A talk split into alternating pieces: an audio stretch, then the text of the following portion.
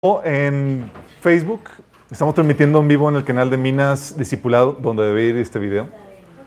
Estén videos. Estos no lo estamos subiendo a Minas Dominical, chicos. Ah. Porque esto es parte nada más del, del kit del discipulado. ¿Sale? Nada más. Nada más. Entonces no es. De Minas Church, sí, ¿verdad? Este va en el canal de YouTube de Minas Discipulado No, en Facebook. y en Facebook sí está, sí está siendo publicado. Sí, libre todos. Ok, vamos a orar, chicos. Vamos a poner este tiempo en las manos de Dios. Amado Padre Celestial, te damos gracias, Padre, por tu bendita presencia en medio de nuestro Señor. Gracias porque tú nos reúnes, Señor, para ser equipados, para ser enseñados por ti, Padre. Te pedimos que tú hables a través de mí, Padre, que abras nuestros oídos espirituales, Padre, que podamos comprender lo que tú quieres enseñarnos, Padre. Te pedimos, Padre, que quites toda interferencia, toda interrupción que pueda venir del enemigo, Señor. Que tú despejes el elemento espiritual y pongas un cerco ángeles alrededor, de nosotros, Señor. Bendice a los que estamos aquí, Señor, y a los que están viendo, escuchando este material donde quiera que se encuentren, Padre. Te lo pedimos en el nombre de Jesús. Amén. Ok, los que han faltado, ¿se han puesto al corriente? Muy bien. Ok, falta, ya en el primero falta el segundo. Ok, esta es la sesión de eh, este taller que se llama multiplica- multiplicación. Vamos a ver hoy multiplicación. Vamos a multiplicar bien álgebra, las ecuaciones trigonométricas. no, no, vamos a... Estamos hablando del tema de multiplicación, haciendo un pequeño repaso. Estuvimos viendo la vez pasada la necesidad, no sé si se acuerdan. Vimos cómo eh, dentro de la obra que el Señor quiere que hagamos, dentro de la obra de Dios, del trabajo que, de Dios, vimos que no es, no es posible que sea, salir adelante con unos cuantos líderes. Unos cuantos líderes no se pueden dar abasto para atender toda la necesidad espiritual de toda la gente, chicos. Habíamos platicado cómo el caso de Moisés estaba a punto de tronar. Ya, Señor, no puedo. ¿Acaso yo conseguí esta gente? Y pidió que le, Dios le, diera, le ayudara a distribuir la carga de trabajo. Pero no solamente fue con Moisés, también con Jesús, ¿se acuerdan? Cuando vio las ovejas eh, este, desamparadas sin, sin pastor y él mencionaba que, los, que la mies es mucha y los obreros es pocos. Y eso que está hablando de él y su equipo de trabajo. Entonces él sabía que el trabajo era tal que no podía darse abasto con unos cuantos líderes. Se quieren multiplicar. Y tampoco, también es- vimos la necesidad de que unos cuantos líderes no pueden llegar a todos los mercados. No eres monedita de oro para, para eh, gustarle a todo el mundo. Y no a todos les gusta el oro, a, algunos les gusta la plata. Por eso vemos cómo Dios levantó diferentes líderes. Pablo enfocado como apóstol a los judíos, a, digo, a los gentiles. Pedro, apóstol a los judíos. También hay grupos de, diferentes grupos de personas eh, a las cuales tú puedes llegar igualmente, de acuerdo a tu perfil. Estudiantes, amas de casa, profesionistas, etcétera, etcétera. Mercado que solamente tú puedes llegar, aunque sea el mismo material o la misma información que, que yo o cualquier otra per- persona esté impartiendo, eh, por el hecho de ser tal persona, no va a llegar a todo el grupo. Sí, pero tú sí, puedes llegar a otro mercado. Y es genial como Dios nos limita para que podamos necesitar hacer trabajo en equipo con otras personas. ¿Vamos? Por eso cuando me dicen, oye, estoy dando yo el estudio y, y- y a veces me preguntan así todos eh, pensando que los voy a regañar, yo, qué genial, porque digo, tú tienes un mercado y no necesariamente yo voy a llegar a ese mercado. Y la idea es llegar con la palabra, con el evangelio al mayor número de personas. La meta es llevar a cabo la comisión que el Señor nos ha encomendado, que es la gran comisión, chicos. Entonces, basado en esto, vimos la estrategia de, y eso es en lo que nos vamos a enfocar el día de hoy, chicos. La estrategia que sí marca la Biblia es la multiplicación multinivel. Y esto no estamos hablando de Amway o de esos Yes. Herbalife. Herbalife. y- y- pero quiero invitarlos a un negocio muy bueno. Ah. Aprovechando el espacio. Empezando el ranking. No, no, no. La multiplicación multinivel, chicos. No basta con que tú te multipliques, fíjate bien esto, no basta con que tú te multipliques, pues el movimiento puede morir con tus discípulos. ¿Estás consciente de eso? O sea, si tú te multiplicas no es suficiente. Tú tienes que llevar a que tus discípulos repliquen tu trabajo y que ellos mismos se multipliquen, chicos. La estrategia que marca en la Biblia es la estrategia de multiplicación multinivel. Por ejemplo, Jesús no solo se multiplicó con sus discípulos. O sea, el cristianismo no murió con los discípulos. Ellos se, tenían el chip multiplicador. Jesús no solo, no solo se multiplicó en sus discípulos, sino que los entrenó para que ellos se multiplicaran. De hecho, ¿te acuerdas con qué propósito los llamó? Que en Mateo 4:19 Jesús les dijo, síguenme y yo haré de ustedes pescador de hombres. O sea, te voy a entrenar para que tú pesques. O sea, te voy a entrenar para que tú te multipliques. Por eso Jesús, cuando consciente de esta visión, Juan 17, 20, cuando estaba orando, dijo, no te pido solo por, por estos discípulos, sino también por todos los que creerán en mí por el, por el mensaje de ellos. Fíjate el chip que, los, que les había insertado. Era, ¿sabes qué? Si yo me estoy multiplicando en ustedes, son 12 nada más, pero tras de ustedes vamos a alcanzar las naciones. Y él está orando solamente por ellos, sino que está orando por los discípulos de los discípulos, chicos. Sí, él sabía que si sus discípulos no se multiplicaban, su movimiento iba a morir con ellos.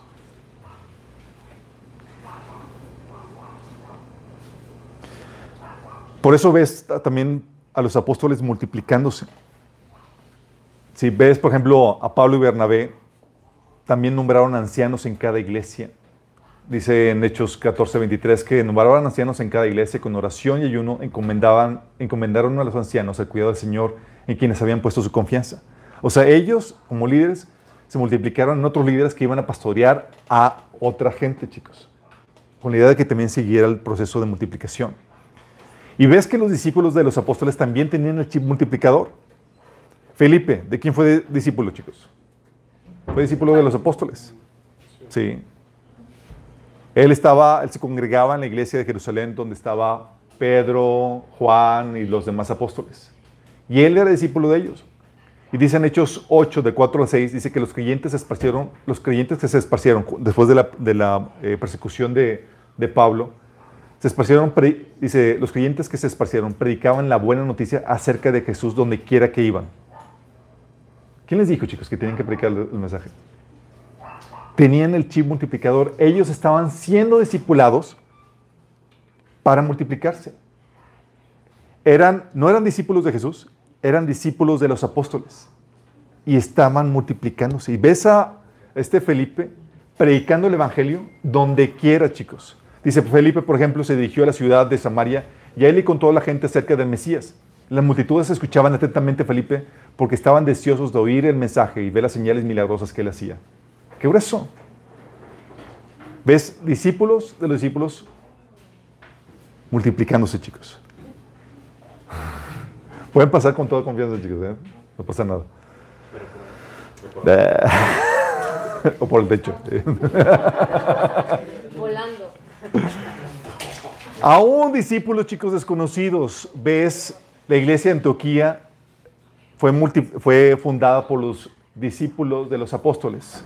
Dice en Hechos 11, 19 al 21 que los que habían sido dispersados a causa de la, de la, persecución que se desató en caso de Esteban llegaron hasta Fenicia, Chipre y Antioquía sin anunciar el mensaje excepto a los judíos. Sin embargo, había entre ellos algunas personas de Chipre y de Sirene que al llegar a Antioquía comenzaron a hablarles también a los de habla griega, anunciándoles las buenas nuevas acerca del Señor Jesús. El poder del Señor estaba con ellos y un gran número de creyentes se convirtió al Señor. No dicen ni siquiera quién. Eran creyentes que habían sido discipulados por los discípulos de Cristo. Y ellos estaban con el chip multiplicador y estaban ya multiplicando, hasta fundando iglesias, chicos. ¿Quiénes fueron? Ni idea. Timoteo también replicando el, el, modelo, chicos. Pablo le decía a Timoteo, lo que me has oído decir en presencia de muchos testigos, encomiéndalo a creyentes dignos de confianza, que a su vez estén capacitados para enseñar a otros. O sea, Pablo se multiplicó en su discípulo. Y luego le encomienda a su discípulo Timoteo que lo que él aprendió lo enseña a otros, capaz de enseñar a otros, chicos. ¿Vamos entendiendo? Y tú también debes de tener ese chip, chicos. Tú cuando vas a la iglesia, en teoría, no vas para recibir solamente para tu propio beneficio.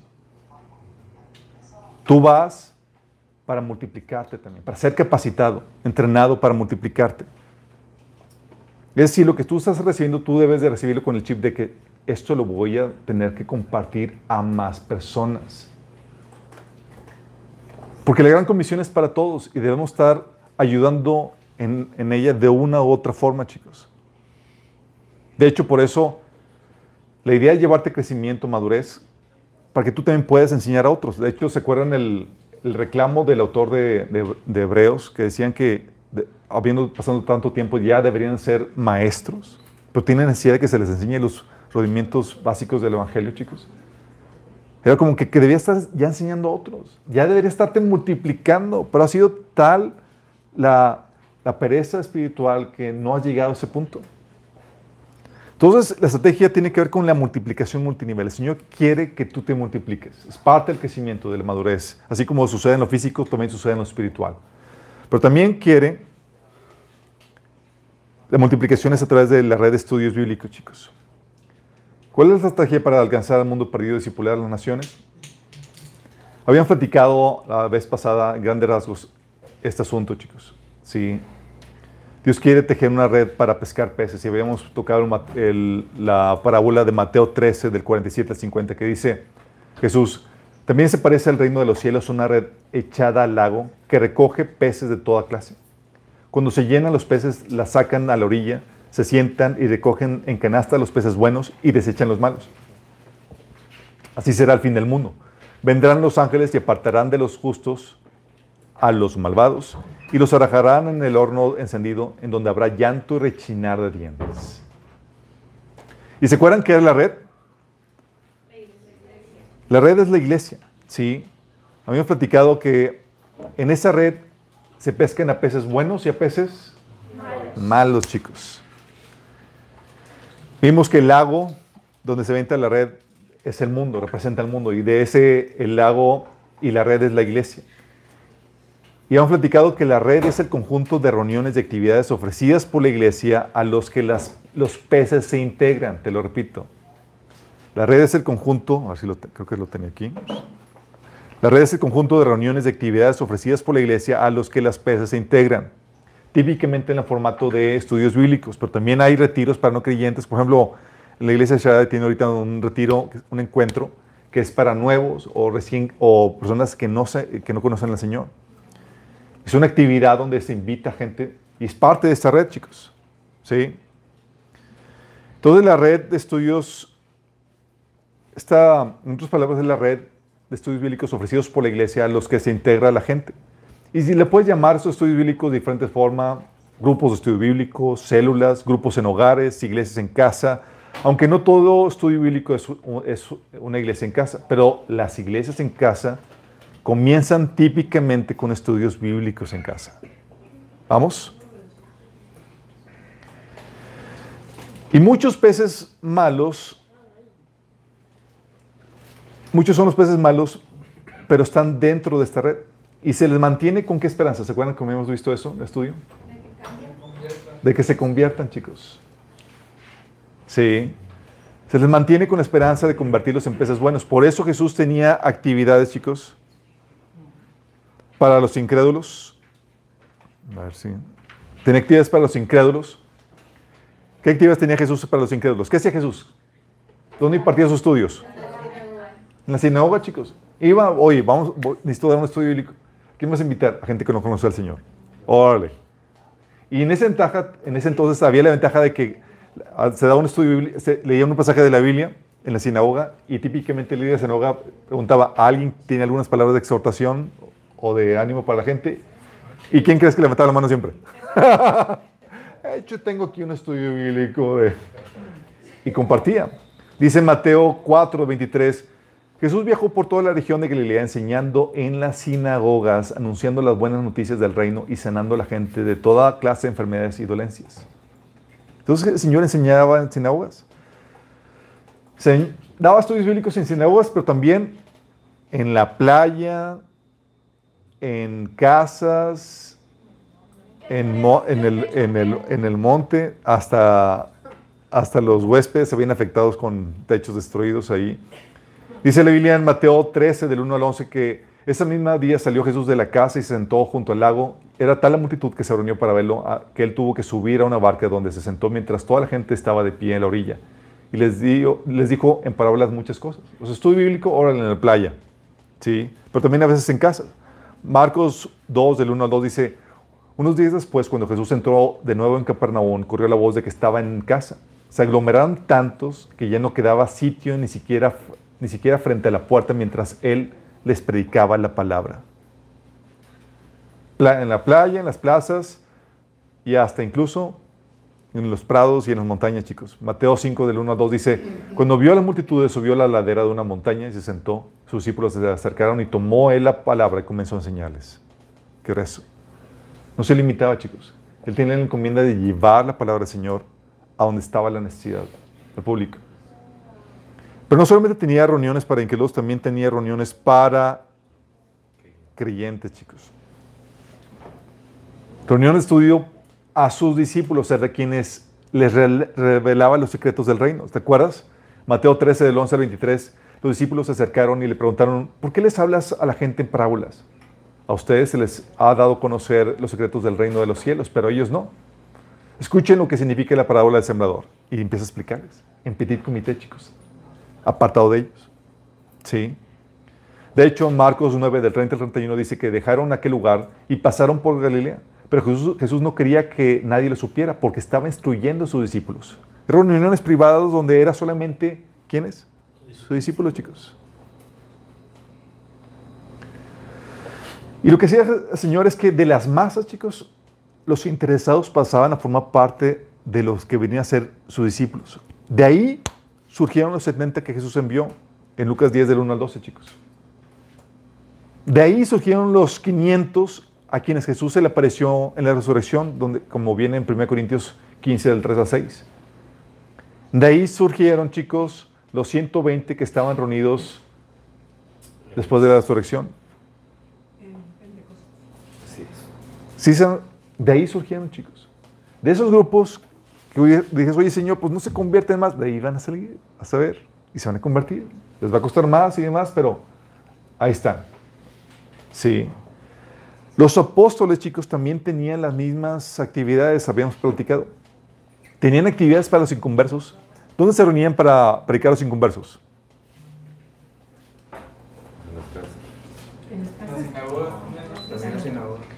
Se reunían en las sinagogas y se reunían, chicos, principalmente al inicio, en el templo, chicos.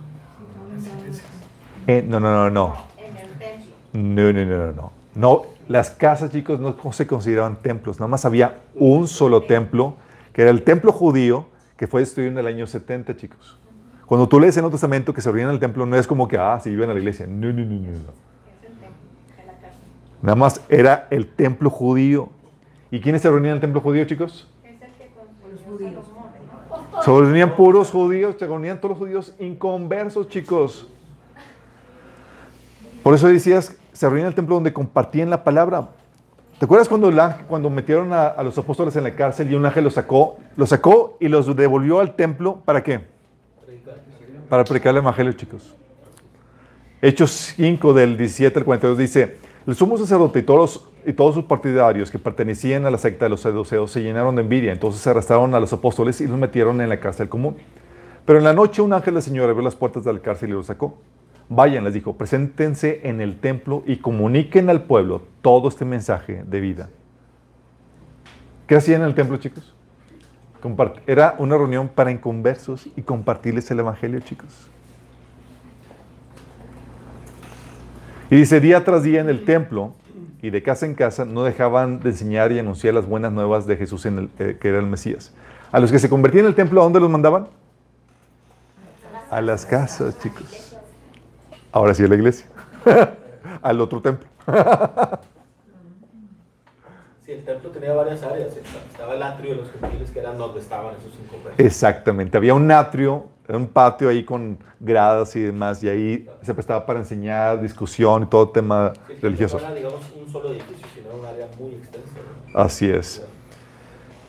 Todos tenían, predicaban en el templo, pero también tenían actividades para los discípulos en las casas. Hechos 5.42 dice que día tras día en el templo y de casa en casa no dejaban de enseñar y anunciar las buenas nuevas de que Jesús era el Mesías. Hechos 2.46 dice que se reunían en casas, fíjate, se reunían en casas para la cena del Señor y compartían sus comidas con gran gozo y generosidad. Entonces se reunían en casa para compartir ¿qué? la cena del Señor, la Santa Cena, chicos. ¿Eso era para todos? No, eso era para los creyentes. ¿Quiénes podían participar en la Santa Cena? Los creyentes, chicos. Los de Minas. y en ese entonces, chicos, la que, lo que la gente hacía era que traía su comida y compartían. ¿Sale? Y de esas, pero de esas multitudes salían aquellos interesados en ser, en ser discípulos, en formar parte de la iglesia. Por eso tú lees en Hechos 2, 46 al 47 que decía, con esta estrategia de en las reuniones en el templo y en las casas decía, tú ves, no dejaban de reunirse en el templo ni un solo día, de casa en casa partían el pan y compartían la comida con alegría y generosidad, alabando a Dios y disfrutando de la estimación general del pueblo. Y cada día el Señor añadía al grupo los que iban siendo salvos.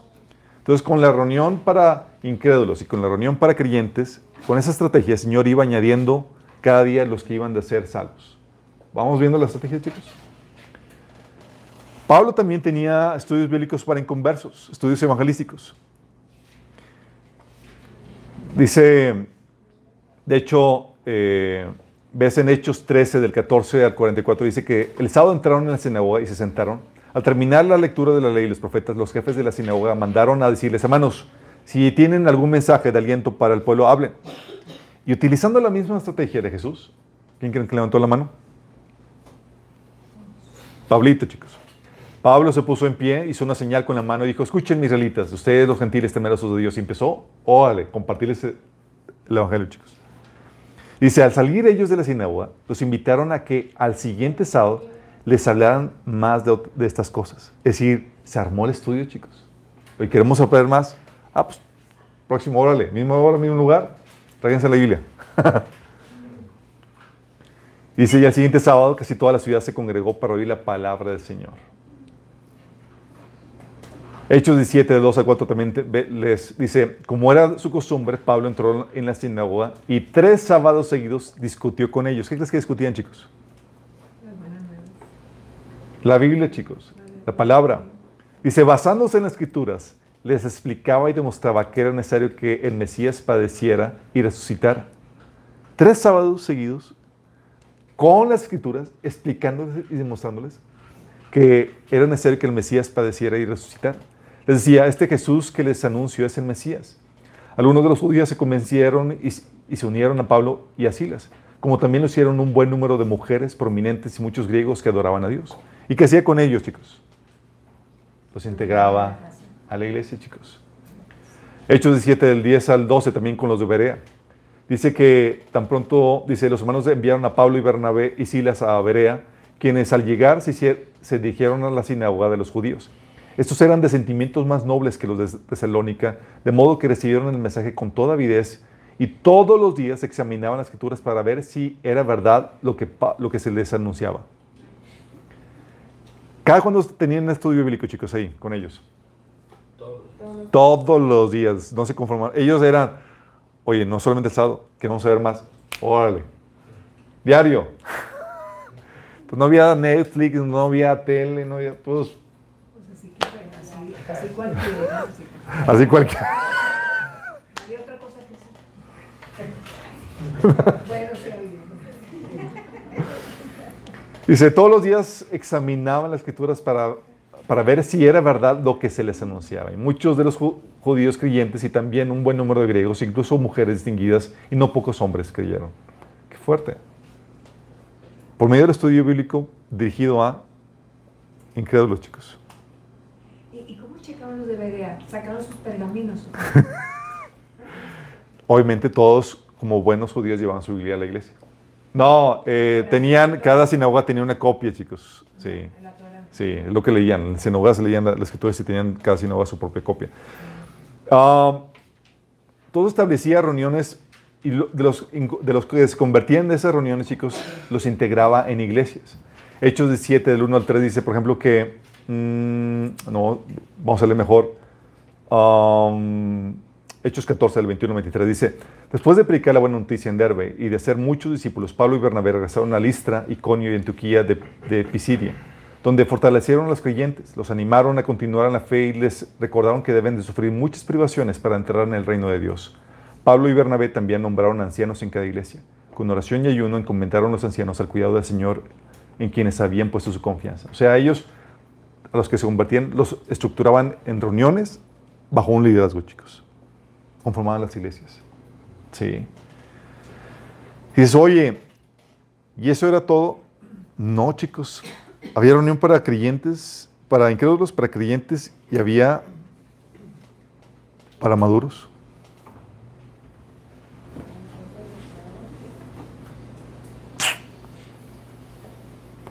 Dice Pablo, 1 Corintios 2, del 6 al, al 14. En cambio, hablamos con sabiduría entre los que han alcanzado madurez, pero no con la sabiduría de este mundo ni con la de los gobernantes, los cuales terminan en nada. Entonces él hablaba la sabiduría solamente entre quienes? Los que han alcanzado madurez. Lo dice en 1 Corintios 3, del 1 al 2. Yo, hermanos, no puedo dirigirme a ustedes como espirituales, sino como inmaduros, apenas niños en Cristo. Les di leche porque no podían asimilar alimento sólido, ni pueden todavía. Aún dentro de los creyentes había una distinción entre los, los bebés espirituales y los adultos que estaban siendo entrenados o forjados ya para liderazgo, chicos. ¿Sí se dan cuenta diferen- las diferencias? Porque hay diferentes grupos. Entonces, esta es la estrategia, eh, detalle, chicos. Y ya hemos comentado que así había comenzado Minas. Y muchas iglesias han comenzado así, chicos. Mi, hermana, juntamente con mi esposa, estaban trabajando en, en un grupo evangelístico enfocado en mujeres, chicos. Eh, que les había comentado Phila Kabuman. En este estudio, sí, ya sé. Pero sí se llamaba así, no. Sí, se llamaba así, exactamente. En ese estudio, mi hermana hablaba temas de desarrollo personal para mujeres basados en la Biblia, chicos. Sí. Y ya las interesadas en profundizar en el conocimiento de Dios, las invitaba a propiamente un estudio de la Biblia. Sí, que fue el que comenzó en la casa de, de Liz Rociano y ahí seguimos nosotros. Ah, de ahí se convirtió en propiamente en un estudio eh, de discipulado. En este estudio, los interesados y recién convertidos se les llevaba por un, un estudio de la Biblia de lo más sencillo y lo más profundo, encaminado hacia los que están en la fe. Ahí es donde se entregó Gus, se integró y se entregó. Después Sí, de un año y medio de asistir a los, a los talleres. después de un año y medio. Y hay gente que, que no agarró la, la, la, la onda al inicio. Sí, era un estudio ya eh, propiamente más profundo. Ahí se entregó Gus, se convirtió el año y medio. Emily se, se convirtió, por ejemplo, en el taller de liberación, cuando se dio cuenta de que todo lo que implicaba el cato- eh, con respecto al catolicismo, y todo. eso. Pero los llevas por un, por un estudio bíblico donde la gente en conversa se convierte y los, y los nuevos creyentes empiezan a, a- a- a tomar fundamentos. ¿sí? La problemática aquí es que como ministerio, chicos, Mines se enfocó solo en la formación de creyentes. Eh, Mines se ha enfocado en los últimos años a- al cuerpo de Cristo. Y solo tenemos material para cristianos, chicos. Y llevarlos a, a madurez, a que estén bien chonchos. Para preparar para la obra del exactamente. Pero esto no debe ser así. Tenemos que abrir actividades para alcanzar a más audiencia. Audiencia no cristiana, audiencia para cristianos babies y demás. Y eso tiene que ser a través de ustedes. Sí. Amén. Y gracias a Dios algunos ya lo están haciendo. Ángel, por ejemplo, y comenzó con, él tenía ya su estudio cuando se integró aquí. Adrián tiene su, estudio y demás. La idea es que todos tengamos ese chip multiplicador. Sí. Y es aquí donde quiero que entremos a profundizar en la estrategia, chicos. Vamos a entrar. Multiplicación multinivel, chicos. Lo que implica. Para muchos ya están sintiendo así como que sudor en las manos y se conoce conmigo, me van a enviar y yo no estoy preparado y demás. Típica pregunta es, ¿cómo abriré un grupo de estudio bíblico si ni siquiera estoy preparado? Y ni siquiera soy pastor. El día de hoy, chicos, los nombro pastores. Se soluciona. Ahora te vas a identificar como pastor. Oye, Y ya. me faltó. Sí, faltó. Y no tengo cobertura. Oye, oye, ¿cómo le hizo Moisés con los 70? ¿No están entre las mujeres? ¿Cuál es? Ok, chicos, va, va, va. No tengo ninguna iglesia que me respalde.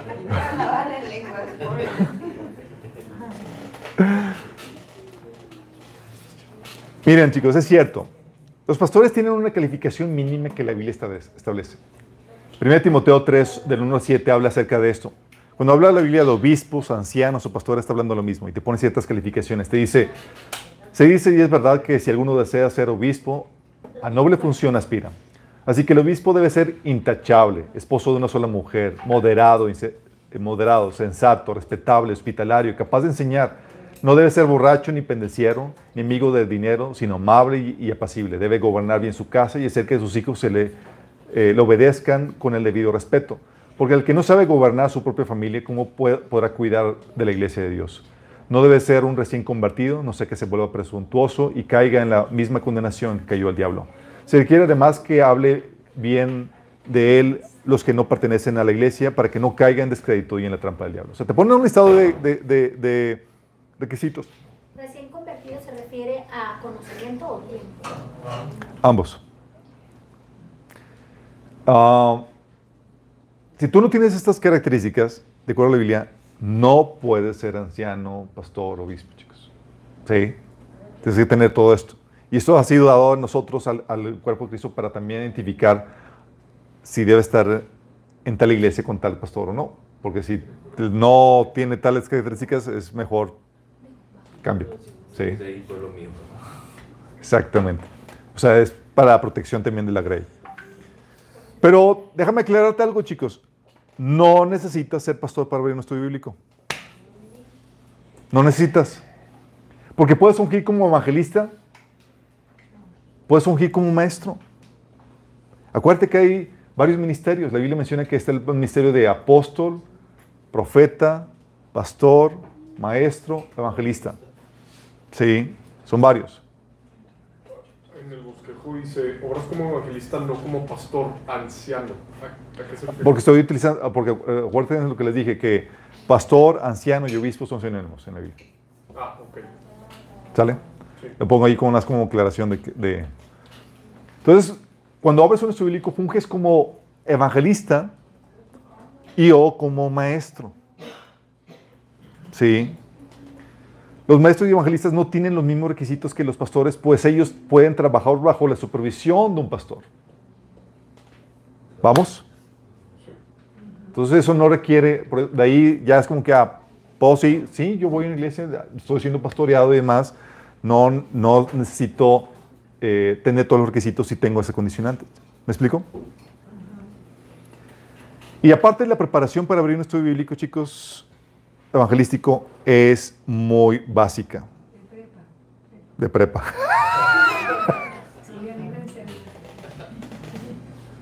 De hecho, hubo un líder aquí en la localidad, chicos, que estaba proponiendo, un líder cristiano, que estaba proponiendo que se prohibiera que hubiera pastores, que se prohibiera por ley que, se- que hubiera pastores que no tuvieran mínimo prepa. ¿Mínimo qué? Prepa, preparatoria. Primera, tú no le pides al gobierno que se meta en los asu- asuntos internos de la iglesia. Ahí ya habla de una ignorancia terrible y es como que, por favor, ocúpate de lo tuyo. ¿sí? Y la otra, chicos, la preparación que tienen los pastores en México aquí es mínima. Lo que tienen principalmente es el corazón y la capacitación que el Señor les da por medio del conocimiento de la Biblia por, su- por sus propias cuentas. De hecho, muchas etnias y muchos lugares, ejidos y demás, tú ves, es- Aquí en Monterrey, ¿no? Entonces, ahora en Monterrey, de hecho, La gente aprendía a leer con la Biblia y luego enseñaron a leer.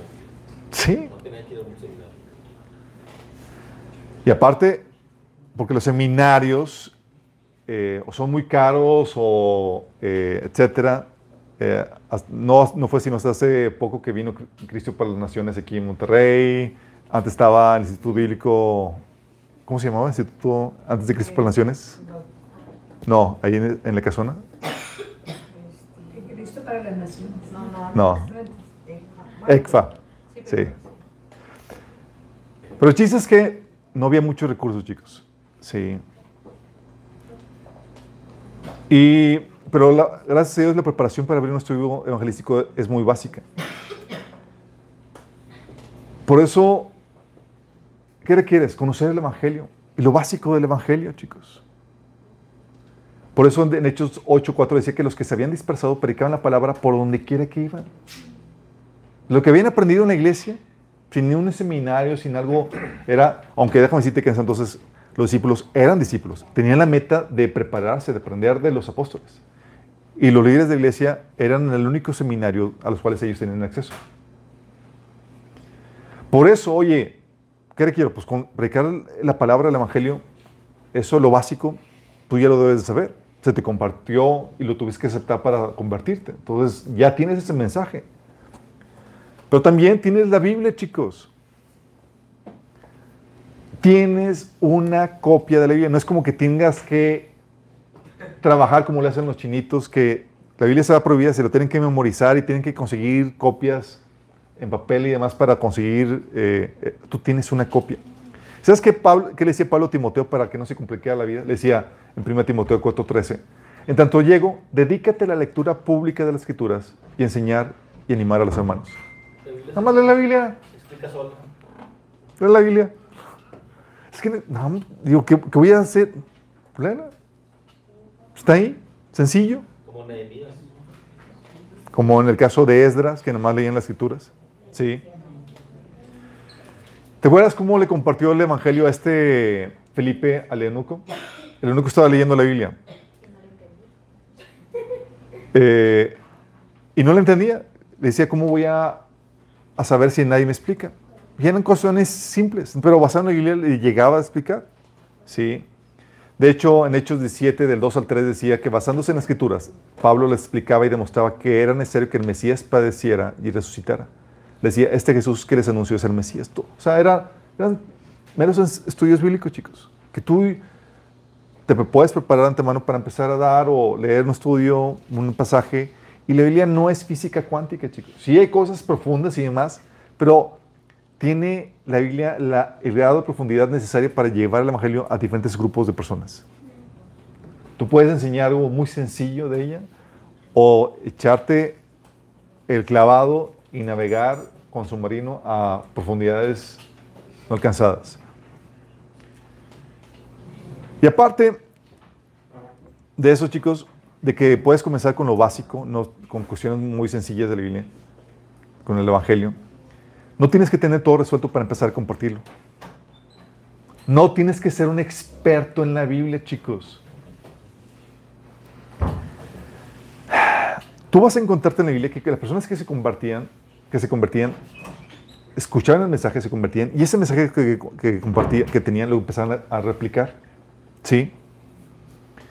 No tenían todo resuelto, no tenían todas las temáticas resueltas. No era como que, ah, ¿qué onda con la predestinación? ¿Qué onda con el rapto pre, pro, antes? eh, sí, eh, el anticristo, de qué, qué color va a tener el, el pelo del anticristo, si va a ser güero o demás. Sí saben, ¿verdad? De que, ah, no, no vienen a Biblia, chicos. Así, poniéndolos a prueba, chicos, poniéndolos a prueba. Pero en la película sí. Pero en la película sí. Por ejemplo, Apolos.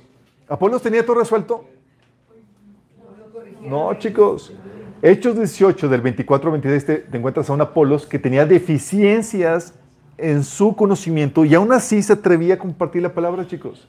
Dice, porque ellos, por aquel entonces llegó a Éfeso un judío llamado Apolos, natural de Alejandría. Era un hombre ilustrado y convincente en el uso de las escrituras. Había sido instruido en el camino del Señor. O sea, ¿qué, sabía? Nada más el Evangelio. ¿Cómo probar que Jesús era, era Cristo? Esas eran las escrituras. Dice, y con gran fervor hablaba y enseñaba con la mayor exactitud acerca de Jesús, aunque conocía solo el bautismo de Juan. Le faltaba un montón de cosas, chicos. Le hablan de bautismo este, y, y al de Juan. Y tú, chin, ¿y este está predicando?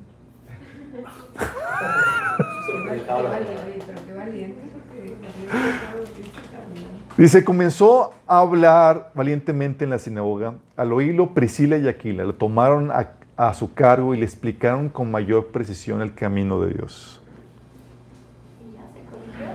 Y se corrigió, chicos. Pero pregunta, ¿el hecho de que no supiera todas las temáticas le impedía eh, predicar? No, no era impedimento. Era lo que sabía, lo poquito que sabía, lo compartía. Era para evangelizar, para alcanzar más personas. Gracias a Dios que Dios pone en nuestro camino personas y recursos que necesitamos para nuestro crecimiento espiritual, chicos. Aquí puso a Priscila y Aquila, que eran discípulos de quién? De Pablo. Entonces estaban con toda la información así. Así como, ¿qué quieres que te... Te voy a llegar por el estudio de Galatas. Vamos a ver Galatas. O Corintios. Pero tenían la colección de todas las epístolas de Pablo. Vamos a comenzar con Romanos, sí, para que te compliques un poquito la vida. Eh, Pablo, chicos, aún cuando se convirtió, ¿sabes qué hizo inmediatamente Pablo en su conversión? Se fue al seminario. Ay, no.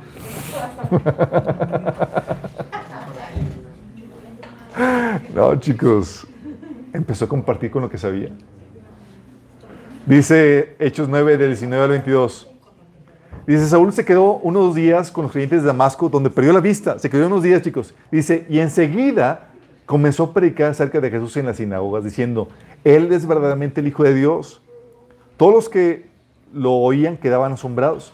¿No es este el mismo hombre que causó tantos estragos entre los seguidores de Jesús en Jerusalén? Se preguntaban. ¿Y no llegó aquí para arrestarlos y llevarlos encadenados ante los sacerdotes principales? Y dice el versículo 22, chicos. La predicación de Saulo se hacía cada vez más poderosa. ¿Por qué se hacía cada vez más poderosa, chicos? Por la práctica. Oye, ¿cómo puedo llegar a ser un buen predicador? Consíguete un público que necesite escuchar la palabra de Dios y aviéntate, mis. Y dice, cada vez hacía más poderosa la palabra. Dice, y los judíos de Damasco no podían refutar las pruebas de que Jesús de verdad era el Mesías. Obviamente Pablo tenía la ventaja de que era fariseo experto en las escrituras. Sí. Conocía las escrituras, pero ahora sí, con ese conocimiento que tenía, podía atar los cabos para demostrar que Jesús era el Mesías. Y lo aprovechaba, chicos.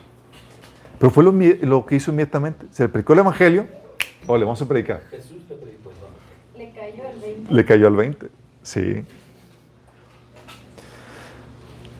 Y aparte, no estarías tú solo. Sí. Oye, vas a predicar lo básico, cierto. Eh, tienes, no tienes que tener todo resuelto para, para empezar a compartir eh, la palabra. Pero aparte no estarías solo, sino que serías coachado por una persona de mayor crecimiento espiritual. Apolos fue coachado por Priscila y Aquila. ¿A poco no? Le vieron deficiencias, ok. No dejes de tu trabajo, pero vamos a ver otros estudios que van a complementar lo que ya sabes. Bernabé, aunque Pablo comenzó a predicar la palabra, chicos, Bernabé le antecedía en el conocimiento del Evangelio y todo lo que tenía que ver con las enseñanzas de Jesús. Porque tú puedes conocer todo lo de la ley del Antiguo Testamento, pero tenía que ser Pablo ser instruido en las enseñanzas de Jesús. ¿Y quién crees que le enseñó eso? Dice Hechos 11 del 27 al 26. Entonces Bernabé se lo llevó a los apóstoles y les contó cómo Saúl había sido, eh, había visto al Señor en el camino de Damasco y cómo el Señor le había hablado a Saulo. También les dijo que en Damasco y Saulo había predicado con valentía en el nombre de Jesús. Así que Saulo se quedó con los apóstoles y los acompañó por todo Jerusalén predicando con valor en el nombre del Señor. O sea, bajo la tutela de Bernabé, ahí estuvo Pablo acompañando a los apóstoles. De hecho, en Hechos 11 del 27 al, 20 al 26, ah, caray, 27 al 28. Es del 20, perdón, es del 23 al 26. 27 esto. ok, del, 27, del 23 al 26, ves que cuando Bernabé fue a la iglesia de, Antioquía, ¿a quién crees que fue a recoger Bernabé? Fue hasta, este, hasta Tarso para buscar a Saulo para, para que lo acompañara en el servicio. Pero Pablo comenzó bajo la tutela de, de Bernabé, chicos. Él fue el que lo ayudó en, el- en su- en sus pininos como cristiano. ¿Por qué? Era el único valiente, chicos.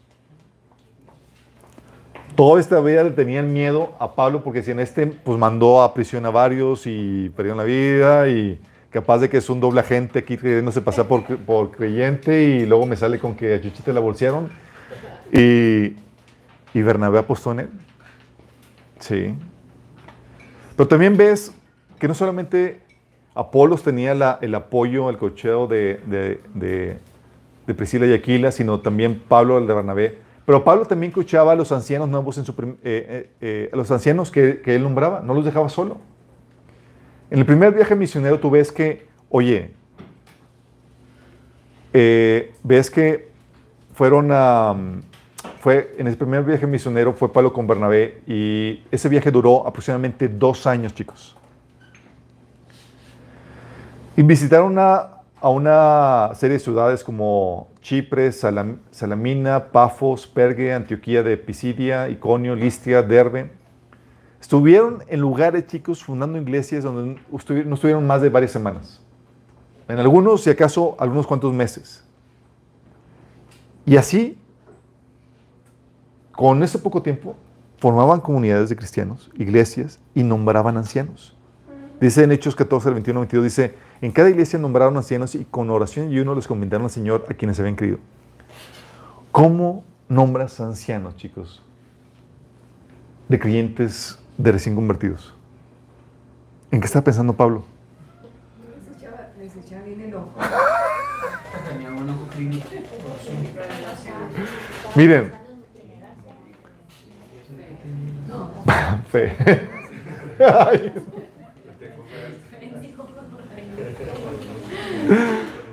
Mira, tenemos la ventaja de que en ese entonces, chicos, los principales convertidos eran judíos donde Pa- Pablo compart- compartía la, la palabra. Muchos conversos judíos tenían la madurez moral y espiritual para servir como ancianos de en estas iglesias. Puede que tuvieran posiciones de liderazgo en sus sinagogas antes de, sus conversiones. Y el cristianismo, a final de cuentas, era el cumplimiento de su fe judía y el conocimiento del Evangelio era el misterio final que completó todo lo que habían aprendido y creído de la ley, chicos. Entonces ya tenían, no estaban en ceros. ¿sí? Entonces eso era una ventaja. Pero aún así, enseñarlos en las enseñanzas de Cristo. Y no solamente en las enseñanzas de Cristo, en sus funciones de liderazgo. Y dices, ¿qué onda, Pablo? ¿Cómo se te ocurrió hacer eso? O sea, estás, estás mandando a recién convertidos a hacer, a hacer eso. Pero lo que Pablo hacía es que los coachaba por medio de visitas esporádicas. Por eso te encuentras en Hechos 15, de 36, que dice, Pablo le dijo a Bernabé, vamos a visitar cada una de las ciudades donde ya, está, donde ya antes predicamos la palabra para ver cómo andaban los nuevos creyentes. Les daba visitas de seguimiento, pero no solamente eso, sino que les daba seguimiento por medio de las cartas que les escribía. A los líderes de las iglesias, por ejemplo, a este Tito, le decía Pablo a Tito, te dejé en Creta para que pusieras en orden lo que quedaba por hacer y en cada pueblo nombraras ancianos de la iglesia, de acuerdo a las instrucciones que te di. El anciano debe y le daba instrucciones de cómo ser. O Pablo con, Ti- con Timoteo, dice, aunque espero ir pronto verte, escribo estas instrucciones para que, si me retraso, sepas cómo hay que comportarse en la casa de Dios, que es la iglesia de Dios viviente, columna y fundamento de la verdad. O sea, no solamente nombraba a los líderes, chicos, tenía que nombrar a alguien encargado en el Inter, en lo que iba y atendía otras obras, porque Pablo era súper ambicioso. Entonces, ¿qué hacía? Los iba coachando, les daba instrucciones, ok, te dejo aquí, en lo que, y en lo que llego allá, te mando una carta con cómo debes irte sabiendo comportar en la iglesia, cuál es el orden que debes de establecer y demás. Y gracias a eso tenemos las cartas las cartas pastorales como la de Tito, la de Timoteo y demás, que eran las cartas de Pablo de cocheo a los líderes que él nombraba, chicos. ¿Vamos entendiendo? Y eso pasa también con nosotros. Oye, sí voy a ver un estudio bíblico, soy nuevo y demás, no estás solo. El cocheo es vitalicio, ¿verdad? El cocheo es vitalicio, es vital. Pero o sea, a lo que voy es el coach tiene la responsabilidad de... No, no es vitalicio. No, no es vitalicio. Es el cocheo no es vitalicio, el crecimiento sí, chicos. Sí, no siempre, no siempre vas a aprender de- del, mismo, líder. Pablo, por ejemplo, aunque Bernabé lo encaminó, se independizó de, su, de su tutela, ¿sí, chicos? Y también, oye, Timoteo, sí, lo, lo, encarriló este Pablo a Timoteo, pero Pablo murió, ¿sí? O sea, no es vitalicio, y había que independizarse, pero sí te daba, encarrilaba, chicos. Y llega a un nivel de madurez, es como si dijeras, oye, hay gente que dice "Es que siempre tienes que estar bajo la tutela de alguien más. No, no, no, ni. Así como sucede en lo físico, también sucede en lo espiritual, chicos. Tú no estás bajo la autoridad de tu papá, de tus padres, toda tu vida. Se espera un nivel mínimo de madurez que creces donde tú te independices. ¿Sí? Ese independizaje no te exenta de que recibas consejo y ayuda y cooperación de otras personas en la, eh, eh, como esposo, como padre. ¿sí? Se te da el consejo y demás, pero no significa que, esté, que tengas que estar bajo, bajo la autoridad porque est- estás dependiente y nunca vas a madurar en ese sentido. ¿Sale? Entonces, de hecho, de lo que Jesús decía, que le basta al discípulo ser como su maestro. Llega un punto donde el discípulo alcanza tu nivel y ya no, sabe, ya no tienes más que enseñar porque ya sabe, ya sabe todo lo que tú le enseñaste. ¿sí? Obviamente idea es que tú sigues aprendiendo, porque todos somos estudiantes vitalicios, ahí sí. Entonces, aquí sucede con lo mismo. La idea es que no te avientes tú solo. Dices, oye, no sé, no soy pastor, vas a enseñar con lo básico, vas a tener el cocheo. La idea es que puedas alcanzar tú a más gente, pero no lo estás haciendo tú solo. ¿Vamos? Así como decía Pablo. Y aparte déjame decirte, llega un punto en la vida del cristiano en donde la única forma de seguir creciendo ya no recibiendo, sino dando. Sí. Dices, oye, ya no crees, no, tienes que empezar a dar para seguir creciendo. Es ahí donde dando te cae el 20 de muchas cosas que se te habían enseñado que no te habían caído el 20. Y es donde también aprendes muchas cosas que el Señor te enseña para el público que estás enseñando. Además de esto, chicos, hay muchos recursos para ayudarte. Si hay, si estamos ahorita, a diferencia de la iglesia primitiva, si lo que, lo que hoy tenemos en día, lo que tenemos hoy en día eh, con respecto a, que es ventaja con respecto a ese tiempo, es que hay muchos recursos disponibles, chicos. No solamente está el cocheo de los líderes, a los cuales tú puedes tener acceso, sino que también hay estudios bíblicos ya hechos de nosotros, de otros ministerios, publicados. Tiene recursos, todos los recursos que hay a tu disposición, tanto físicos, o sea, estás en, tenemos el estudio en una libre cristiana, chicos. Y también en la web, chicos, hay un montón de información, ¿sí? ministerios acreditados que te dan enseñanza que puedes tú utilizar para impartir a más personas. Y la idea es que tú crezcas al tú impartir y que tu mensaje, tu predica, se vaya siendo más poderosa conforme tú vas enseñando a otros, como le sucedió a Pablo, que la predicación de Saulo se hacía cada vez más poderosa conforme él agarraba más callo preso. A los que han estado compartiendo la palabra, chicos, Edith, Ángel, Adrián, no sé quién más, aquí los chicos, ¿a poco no? Cuando comparten y demás, ¿son los mismos que cuando comenzaron? Porque el, llevarte a compartir la palabra te obliga a capacitarte mejor. Tienes un mayor conocimiento y una mayor destreza de la palabra para enseñar y ayudar a otros. ¿Sí? Puedes manejar con mayor maestría el uso de la palabra, chicos, para enseñar a otros. ¿Sí? Entonces, esa es en cuanto a la multiplicación, digo, a la, a la preparación. Sí puedes comenzar un estudio, chicos. ¿Vamos? En cuanto a la multiplicación, ok. Esta pregunta me la hizo Adrián la vez pasada, pero no era el tema para, no el tiempo para, para compartir eso. La multiplicación, chicos, puede darse de diferentes formas. Una, puede darse una multiplicación organizacional por comisión. ¿Cómo? Yo te preparo a ti y te guío que te multipliques como parte de la misma organización. Como Pablo, como este Pablo lo hizo con Timoteo, por ejemplo. Pablo llamó a Timoteo, lo preparó y lo agarró como su equipo para que fuera él también enviado a compartir, como dice en 1 Timoteo 1.3, dice, a partir, al partir para Macedonia te encargué que permanecieras en Éfeso y les ordenaras a algunos supuestos maestros que dejaran de enseñar doctrinas falsas.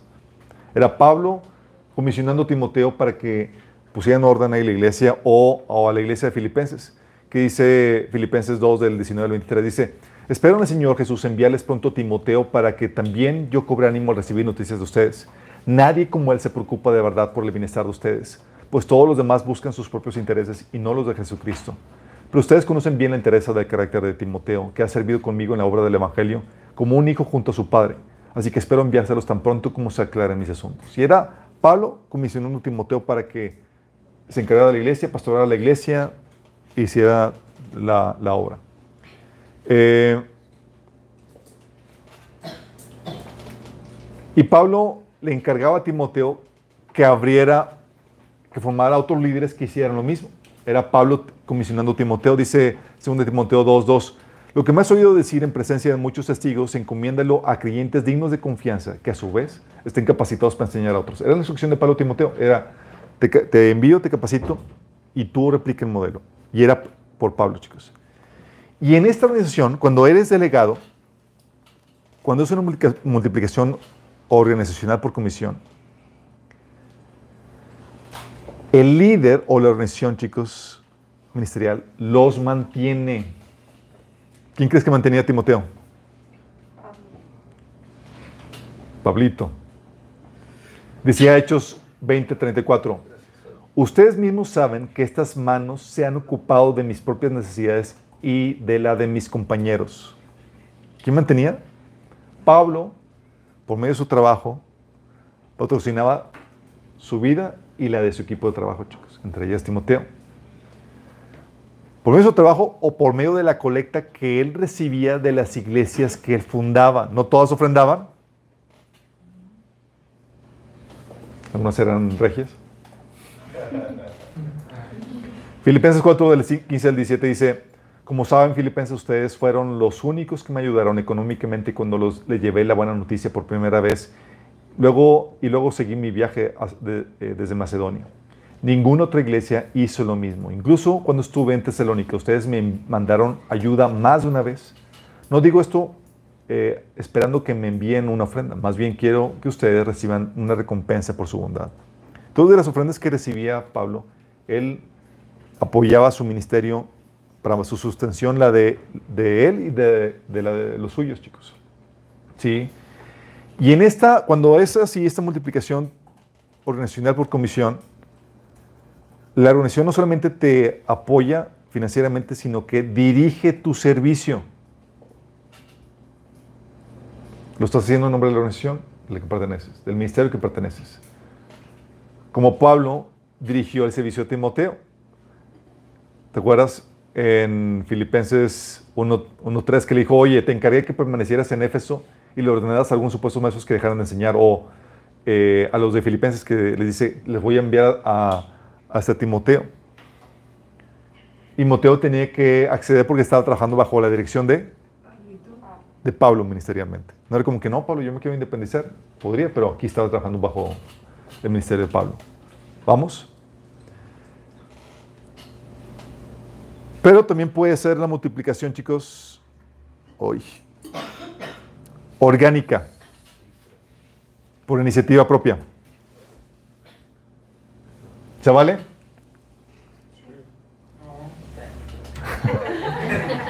Saquen ese decidido. por favor.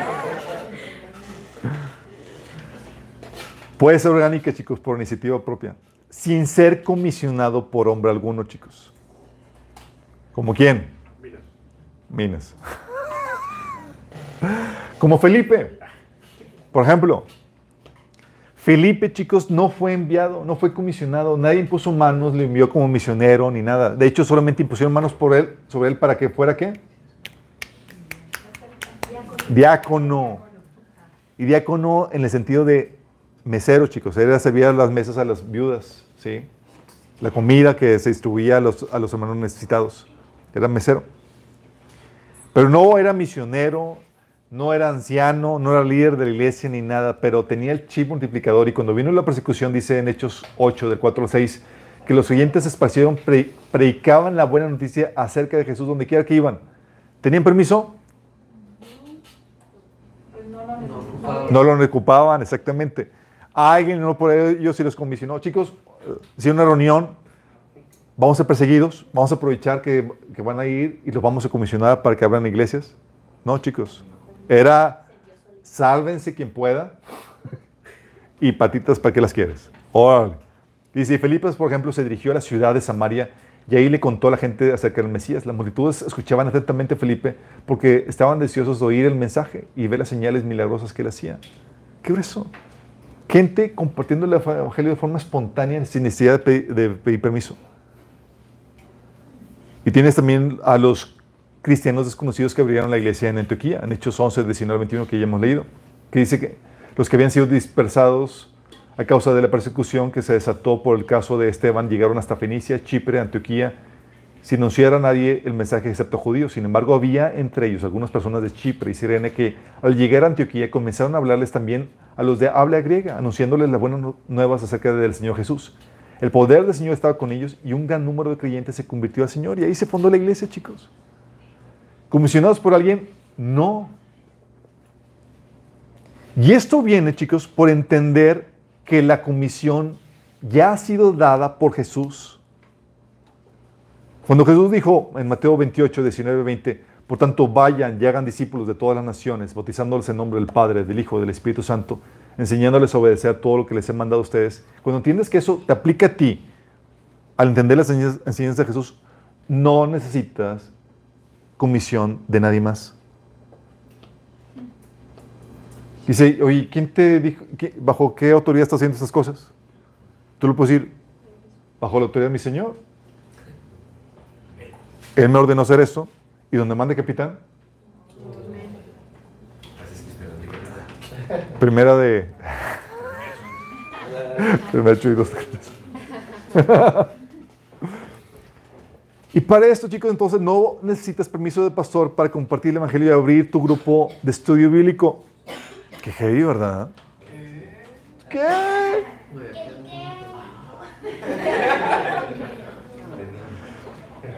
No necesitas porque ya tienes una instrucción explícita de tu Señor que se te ha encomendado a ti a predicar el Evangelio y ser discípulos de todas las naciones. Y se te dice qué debes enseñar. Sus mandamientos a esas personas que se conviertan. Instrucciones de cómo, su palabra, chicos. Y así lo hizo Felipe, así lo hicieron los cristianos que, que fundaron Antioquía. Estos tipos de ministerios, chicos, son independientes económicamente.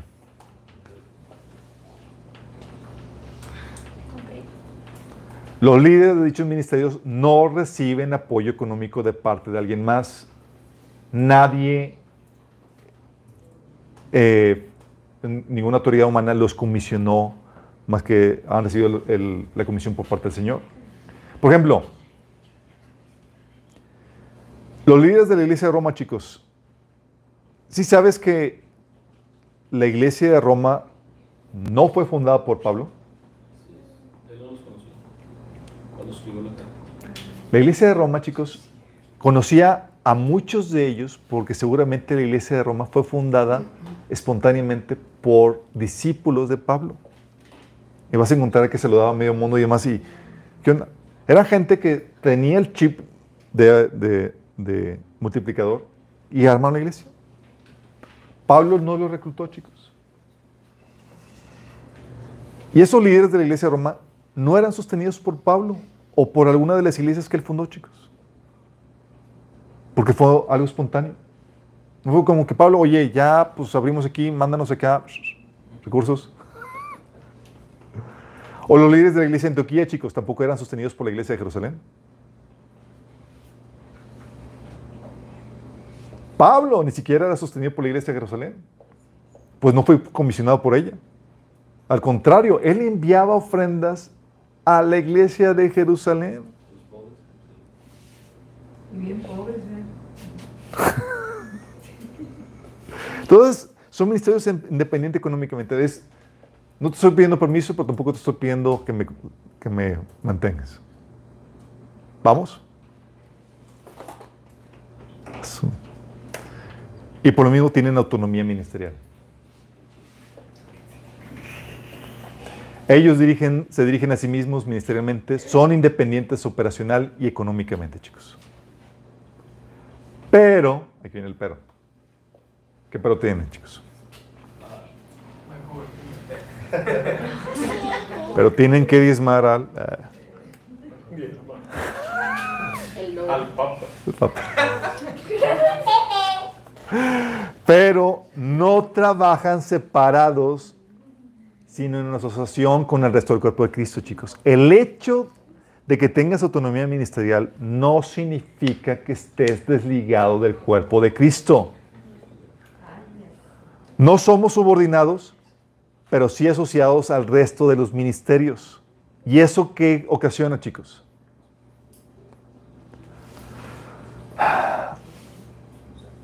Ocasiona que haya cooperación con el cuerpo de Cristo. Por ejemplo, en Samaria fue fundada por Felipe. No fue, fu- Felipe no fue comisionado por nadie. Pero cuando los apóstoles se enteraron en Jerusalén que los samaritanos habían aceptado la palabra de Dios, ¿qué hicieron? Enviaron a Pedro y Juan y al llegar ellos oraron por ellos para que reciban el Espíritu Santo. ¿Qué pasa, chicos? Como, ok, hay autonomía, pero somos asociados en sentido de que nos complementamos unos a otros con lo que tenemos. Felipe compartió el Evangelio, fundó la iglesia. Oye, pero no recibido el Espíritu Santo. Oye, háblame a este Pedro y a Juan. Y fueron y se y complementaron con los dones, chicos. En Antioquía sucedió lo mismo. Dice Pablo que, dice la Biblia en Hechos 11, del 20 al 22, que al llegar a Antioquía comenzaron a hablarles también a los de habla griega, anunciándoles las buenas no- noticias acerca del Señor Jesús. Dice, y el poder del Señor estaba con ellos, y un gran número de, de creyó y se convirtió al Señor. Y dice, y la noticia de estos sucesos llegó a oídos de la, igl- de la iglesia en Jerusalén y mandaron a Bernabé, de Berna- eh, mandaron a Bernabé a Antioquía, chicos. ¿Por qué mandaron a Bernabé? Pues un líder. Era para complementar lo que les faltaba, chicos. Sí, se fundó la iglesia con los- el aspecto básico de- del- del Evangelio, lo que tenían para compartir, lo compartían, pero necesitamos líderes que complementen lo que falta. Por eso también Roma, chicos, fundada por discípulos de Pablo, que no fueron comisionados. ¿Cómo les abordó Pablo, chicos? Dice en Romanos 1, del 1 al 12, dice, tengo mucho deseo de verlos para impartirles algún don ministerial que los fortalezca. Sí, tienen autonomía, pero yo tengo algo que los va a hacer crecer. Y luego dice aquí, humildemente en el versículo dice, dice Pablo, mejor dicho, para que unos a otros nos animemos con la fe que compartimos. Qué grueso, ¿no? Esta es la asociación del cuerpo de Cristo. Sí hay autonomía, pero oye, invito a tal pastor, invito a tal líder que complemente o que nos dé lo que no, lo que ha- hace falta aquí. Por eso, chicos, ¿quién fundó la iglesia de Corintio? Pablo. Fue la iglesia, Pablo eh, fundó la iglesia de, de Corintio. ¿Y quién crees que también llegaba a enseñar ahí, chicos? Pedro. Pedro. Era el bueno. Era el bueno.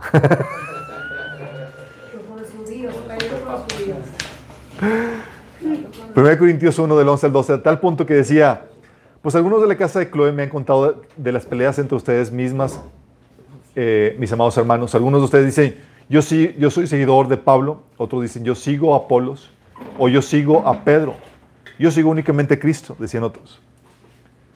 ¿De dónde conocían a Pedro, chicos? ¿De dónde conocían a Apolos? Eran personas que llegaban a compartir ahí, chicos. Los visitaban. Tal así, chicos, tú estás consciente que el ministerio de Pablo no estaba subordinado al ministerio de Pedro, ¿verdad? Pero estaban asociados, se complementaban. Tampoco el ministerio de Apolos estaba subordinado al ministerio de, Pedro, digo, de Pablo, pero se complementaban. De hecho, Pablo le, le decía a Apolos que fuera a visitar la iglesia de Corintios. Y a veces se negaba, no, no. Y se podía negar porque no estaba bajo su autoridad ministerialmente. Le decía Pablo a Apolo, decía a la iglesia de Corintios, le pedía a Apolo que fuera a visitarlos, se negó, pero después irá cuando tenga chance. Que si fuera Timoteo, ni se podría negar. Sí, pero eran ministerios asociados, chicos. Por eso también Pedro, las iglesias de Pedro, porque Pedro también fundó iglesias, chicos. ¿De quién creen que también recibían enseñanza? De Pablo. Y no había nada que pudiera hacer Pedro. Las, las cartas de Pablo, chicos, estaban en amplia circulación y llegaban incluso a las iglesias de Pedro. Imagínate cuando Pedro se da cuenta que la carta de Galatas llegó a una de mis iglesias. Y en las Galatas, Pablo lo quemaba. Pero él perdonaba pronto, pronto, 70 A tal punto que dice Pablo, dice Pedro, perdón, en 2 Pedro 3 del 15 al 16. Y recuerden que la paciencia de nuestro Señor da tiempo para que la gente sea salva. Esto es lo que nuestro amado hermano Pablo también les, les escribió con la sabiduría que Dios le dio al tratar estos temas en todas sus cartas. Estaban bien conscientes de todas las cartas de Pablo. Y imagínate, oye, Pedro, Pablo escribió esta carta y habla de ti. Ah, sí.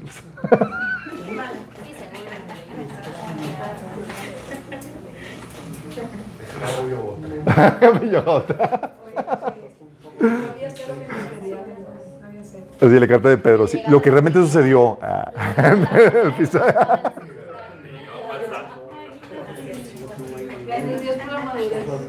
Gracias a Dios por la madurez, chicos. Entonces, ¿qué pasó? Ellos aceptaban la contribución que cada miembro del cuerpo de Cristo tenían, aunque fueran autónomos o, independientes ministerialmente, chicos. Estaban asociados y se complementaban.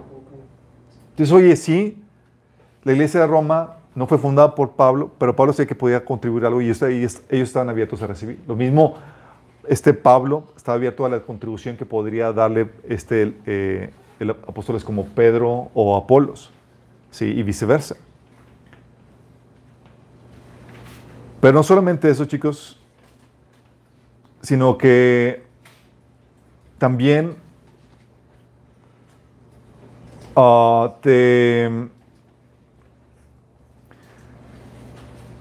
el hecho de ser parte de- del cuerpo de Cristo te, te permite trabajar en asociación con el cuerpo de Cristo, que te permite trabajar en colaboración para recibir la contribución de otros miembros, pero también te, te permite recibir la reprensión de otros miembros del cuerpo de Cristo, aunque no sean de tu denominación o de tu iglesia. Cualquier persona, miembro del cuerpo de Cristo, con la Biblia en mano, te puede reprender si estás enseñando o haciendo algo mal. Y tú debes estar abierto a recibir esa reprensión.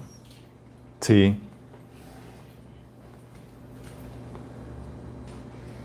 Esto es parte de, trabajar en acción con el cuerpo de Cristo. Dices, oye, no tengo cobertura. No, no, no, pero todos formo parte del cuerpo de Cristo, no estoy desligado. Me relaciono con otros miembros del cuerpo de Cristo, con otros líderes y también mi propia iglesia y estoy abierto a cualquier reprensión y cualquier persona puede reprender. Pedro, tú ves en Gálatas capítulo 2 que fue reprendido por Pablo. Y Pedro tuvo que aceptarlo. Eran, aunque era líder y demás, y aunque no era del ministerio fundado por Pablo, Pedro sabía que se debían unos otros vigilar las espaldas. Sí.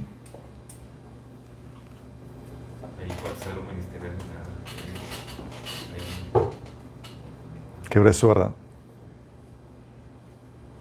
Entonces, debe haber, deben de estar abiertos a reprensión o corrección de otros ministerios fuera de su denominación o fuera de su iglesia. Eso viene en Gálatas 2 del 11 al 14, esa reprensión que, que- que les platiqué que, que Pedro le hizo, digo que Pablo le hizo Pedro. Sí.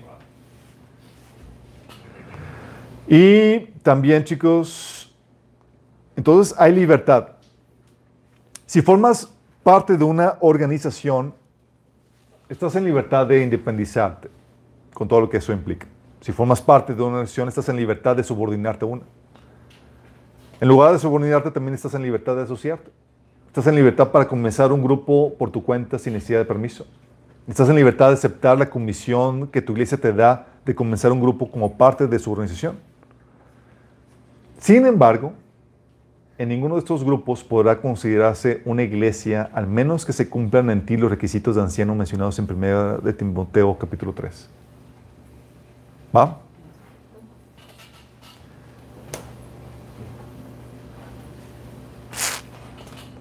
Ok.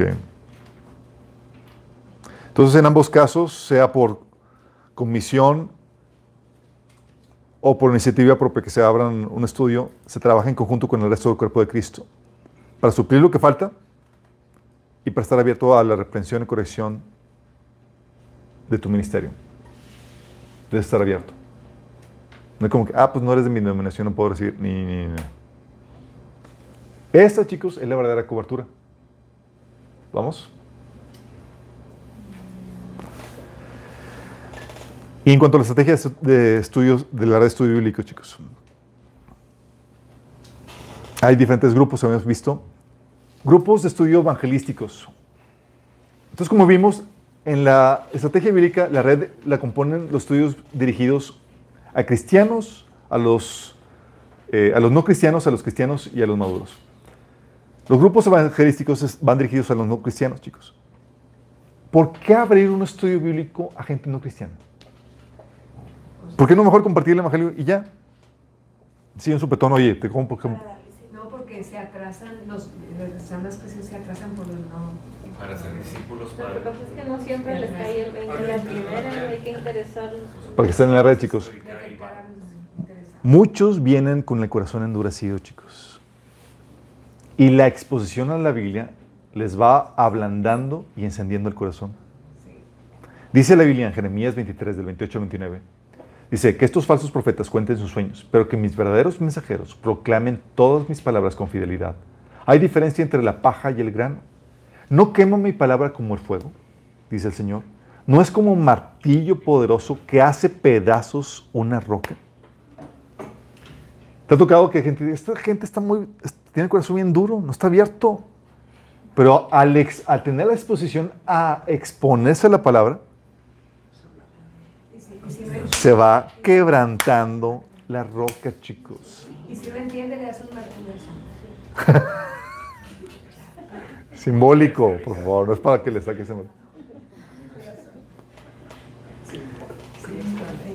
Se quebranta la, la, la, el- la roca, el corazón como roca, chicos, para que penetre la palabra. Y una vez penetrando, chicos, la enciende, enciende el corazón, como dice aquí, dice, no quema mi palabra como fuego. ¿Te acuerdas lo que pasó con los discípulos que iban a de Maús? En Hechos 24, del 25 al 27, versículo 32, dice, Jesús les dijo a sus discípulos, qué torpes son ustedes, les dijo, qué tardos de corazón para creer todo lo que han dicho los profetas.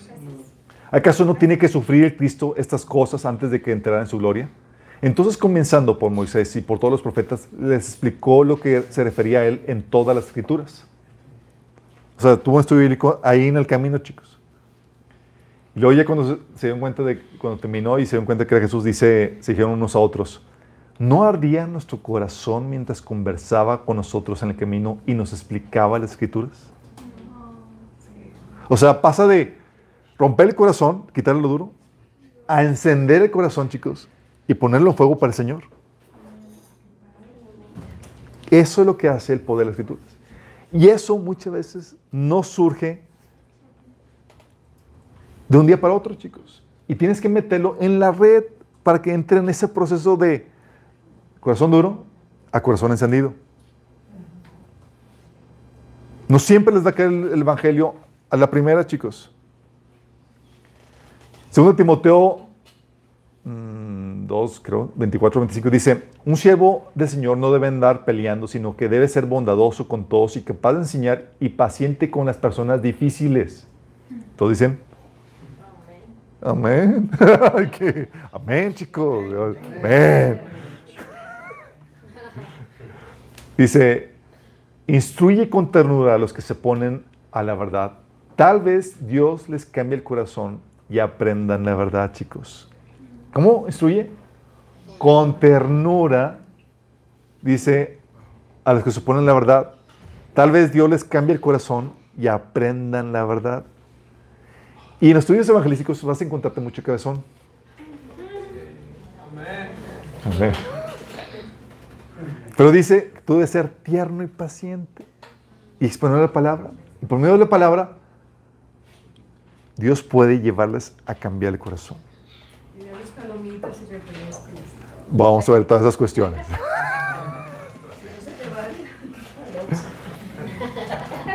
Por eso te encuentras que Pablo en Hechos 17, 2 a 4, por ejemplo, sabía que la gente no iba a, a- a convertirse de buenas a primeras y tuvo estudio con ellos, chicos, tres sábados seguidos con unos y con los convertidos era entre semana de a diario, chicos. Sí. También en Hechos 8, del 29 al 20 35, está la historia de Felipe con este eh, el eunuco. El Espíritu le dijo a Felipe, acércate y júntate a ese carro. Felipe se acercó deprisa a la carroza y al oír que el hombre leía la- la- al profeta Isaías, le preguntó, ¿acaso entiende usted lo que está leyendo? ¿Y cómo voy a entenderlo? Contestó, si nadie me lo explica. Así que invitó a Felipe a, se- a subir y sentarse con él. ¿Y qué hizo, chicos? ¿Un estudio bíblico? Aprovechando que tiene las escrituras, vamos a ver qué anda con esto. Dice, el pasaje de la escritura que estaba leyendo era el siguiente. Como oveja fue llevado al matadero y como cordero que enmudece ante su trasquilador, ni siquiera abrió su boca. Lo humillaron y, no le hicieron justicia. ¿Quién describirá su descendencia? Porque su vida fue arrancada de la, tierra. Dígame usted, por favor, ¿de quién habla aquí el profeta? ¿De sí mismo o de algún otro? La pregunta le preguntó al eunuco, a Felipe. Entonces Felipe, comenzando con ese mismo pasaje de la escritura, le anunció las buenas nuevas acerca de Jesús. Qué grueso. Un estudio para llevarlo a que conociera el Evangelio, chicos. Y hay gente que por medio de la mera exposición de la palabra, chicos, el leer por ellos mismos la Biblia, se les va cayendo el velo del entendimiento y van comprendiendo por cuenta propia, al leer las escrituras, que tú le estás guiando, van comprendiendo el, el Evangelio, chicos. ¿Qué es lo que se comparte en esos grupos, chicos? Se comparte lo básico. El Evangelio, hay dos, hay dos tipos de cosas. Se le puede compartir lo básico del Evangelio, estudios bíblicos a través de los cuales llevas a entender el Evangelio y aceptar a Jesús, como lo hacía Pablo en Hechos 17, 2 al 4, que era un estudio bíblico para enseñarles acerca del Mesías y el plan de redención, o como lo hizo Pablo con los de Berea en Hechos 17, del, 12 al, del 10 al 12, donde por medio del estudio los llevó a entender acerca del Mesías y del plan de redención. Y puedes tener estudios bíblicos, chicos, donde, oye, un estudio acerca de la identidad de Jesús.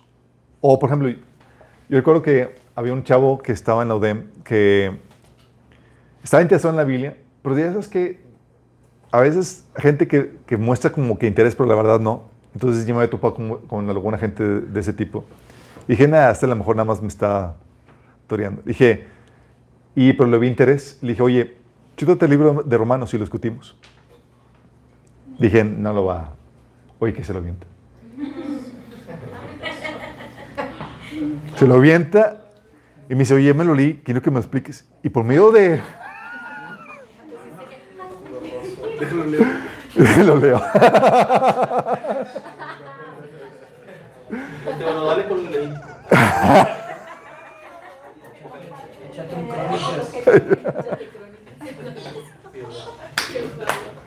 Entonces, por medio del estudio de Romanos, él llegó a, a- a ente- a- a entender el plan de salvación, y se entregó a Cristo. Sí. Leyendo la Biblia, él ya lo había leído y con las dudas y demás, fuimos viendo los pasajes y al transcurso de varias semanas, él llegó a, los pies de Cristo. Sí. O sea, tú puedes tener estudios que hablan acerca de la identidad de Jesús, libros Romanos, por ejemplo. Hay otros estudios, eh, hay unos, por ejemplo, que ut- utilizaba la vid que se con Jesús para también llevar a la gente a eso. También los estudios inductivos. No como los llevamos aquí, chicos, que está, esto está, eh, está de miedo.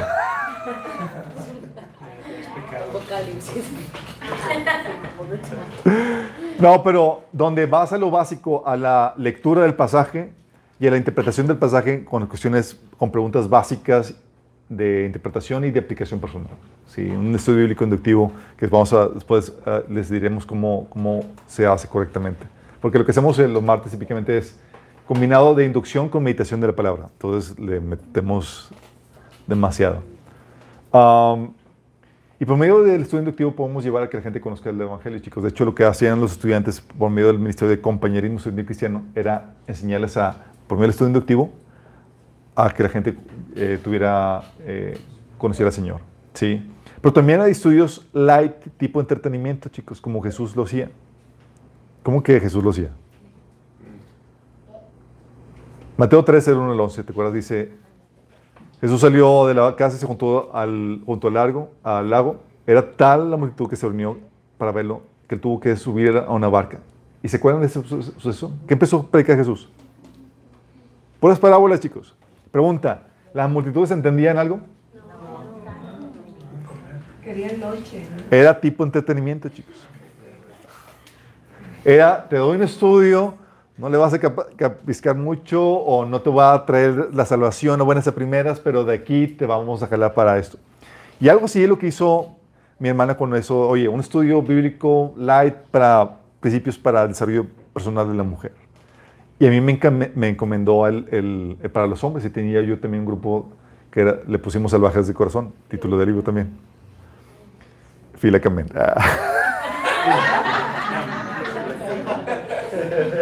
Hubiera, que- hubiera quedado padre. Fila cabrón. La fila Camen.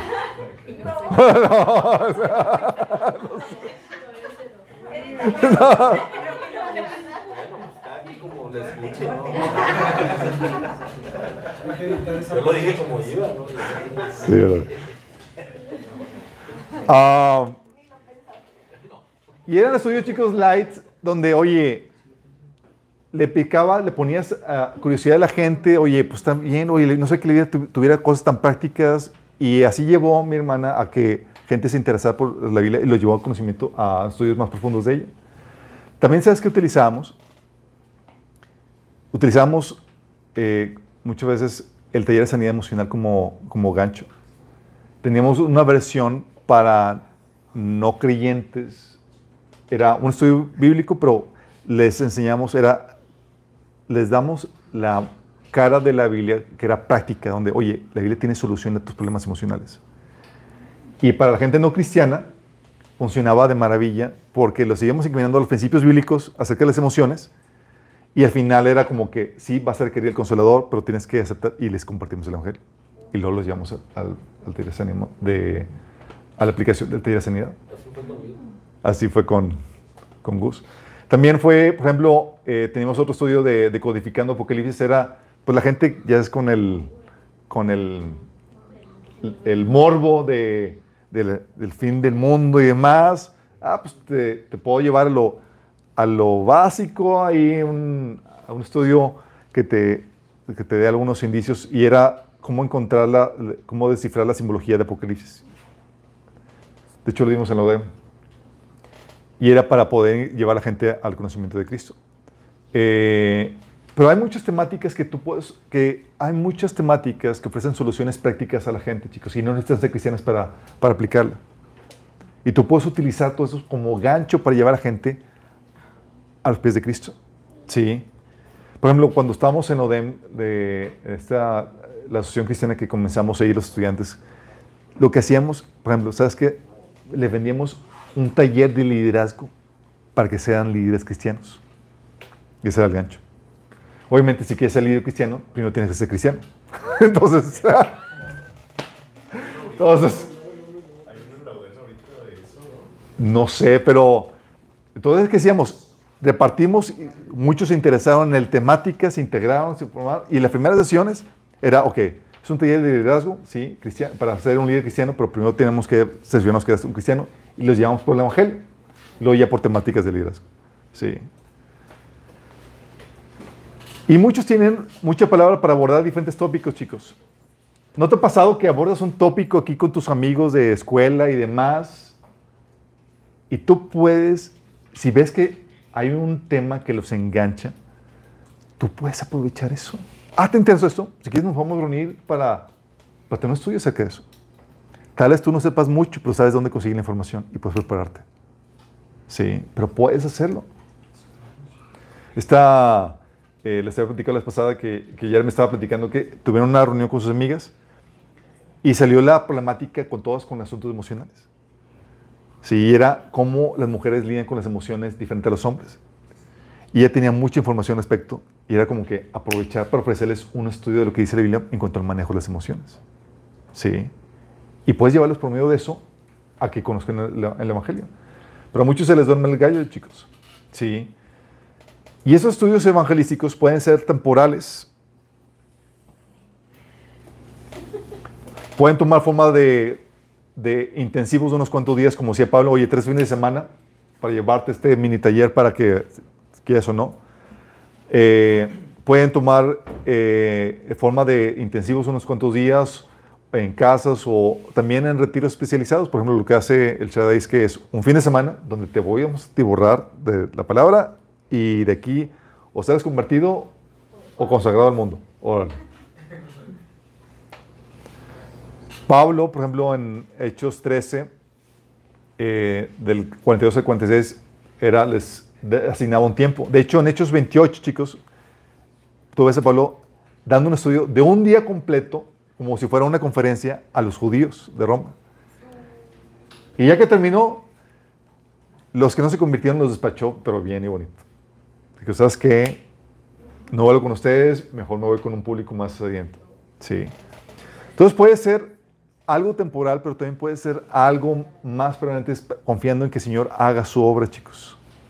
¿Sí? Tú ves a Pablo de esta manera porque era llegar a la, llegar, la meta que tenía Pablo era llegar con el Evangelio a donde no había llegado y era evangelizar donde no, a lugares donde nunca había llegado el Evangelio. Tenía la, tenía la urgencia de llevar con el Evangelio a todos esos lugares donde todavía no llegaba. Aquí tenemos la ventaja de que básicamente la sociedad está cristianizada. Entonces podamos con paciencia y la exposición de la palabra llevar a que la gente venga a los pies de Cristo sin tener la, la, preocupación del costo de oportunidad de que, chin, estoy, estoy invirtiendo aquí un tiempo con esta gente que nomás no se está tardando en agarrar la onda y tengo un montón de gente que no conoce todavía a Cristo. No, ya estamos en una sociedad cristianizada. Ahora se trata de la estrategia de que la palabra martille y los lleve a los pies de Cristo. ¿Va? Salud. También están los grupos de discipulado iglesia, chicos. Ya son para enfocados a cristianos. De los que se convertían en los estudios evangelísticos de Pablo, por ejemplo, los conformaban iglesias, como dicen Hechos 14 del 21 al 23. Y ahora sí, era enseñarles lo básico de la fe cristiana. Como Jesús dijo, hagan discípulos enseñándoles qué? Mis mandamientos, chicos. Sí. ¿Y qué hace, que una, chicos? De los conversos de los estudios evangelísticos, Pablo los conformaba en iglesias y comenzaba a alimentarlos con qué? Con lechita. Encaminándolos así en un proceso de discipulado. Dice Pablo en 1 Corintios 3, del 1 al 2, que yo, hermanos, no puedo dirigirme a ustedes como espirituales, sino como inmaduros, apenas niños en Cristo. Les di leche porque no podían asimilar alimento sólido, ni pueden todavía. Les lleva por un proceso, chicos. De hecho, el proceso de discipulado es un proceso de enseñanza sistemática donde se te enseñan de cosas básicas a cosas más complejas. ¿Sale? Por eso decía Hebreos 6 del 1 al 3. Así que dejemos de repasar una y otra vez las enseñanzas elementales acerca de Cristo. Por el contrario, sigamos adelante hasta llegar a ser maduros en nuestro entendimiento. No puede ser que tengamos que comenzar de nuevo con los importantes cimientos acerca del arrepentimiento de las malas acciones y de fe, de tener fe en Dios. Ustedes tampoco necesitan, más enseñanza acerca de los bautismos, la imposición de manos, la resurrección de los muertos y el juicio eterno. Así que si Dios quiere, avanzar, avanzaremos hacia un mayor entendimiento. O hablar de los rendimientos y te menciono aquí algunos tópicos. Y hay temas, estudios bíblicos, que te pueden llevar a esa lechita, chicos. Aquí en Mina no somos muy, muy adeptos a eso, pero hay muchos estudios. De hecho, me pasaron estudios de otros hermanos que son lechita, que puedes, oye, son nuevos creyentes, puedes darle la lechita, eh, estudios sin mucha profundidad, tuyos o recalentados o, de otros que, materiales que hay, eh, o pueden ser estudios inductivos sencillos. De hecho, tenemos material que nos han proporcionado, como les digo. Y puedes darle el material discipulado también. Eh, puedes darles también en su lugar o a la par el material discipulado.